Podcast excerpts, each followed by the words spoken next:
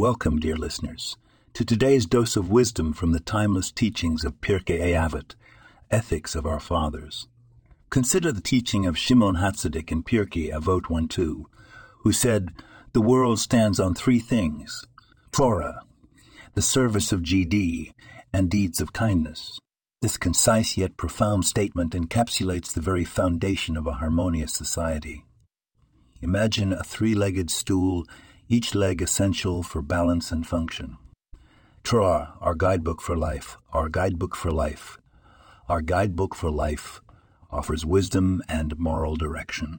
The service of GD, our prayers and rituals foster a relationship with the divine, instilling purpose and sanctity in our lives.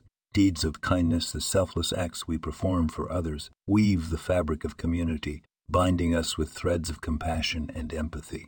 In our bustling daily lives, it's easy to lose sight of these pillars.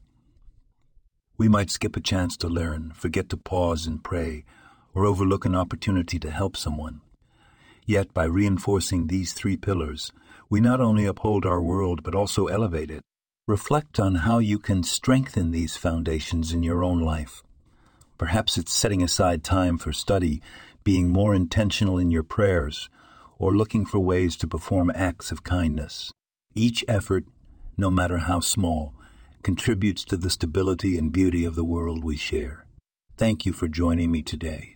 Let's carry the wisdom of Shimon HaTzadik with us as we strive to balance and enrich our lives and the lives of those around us.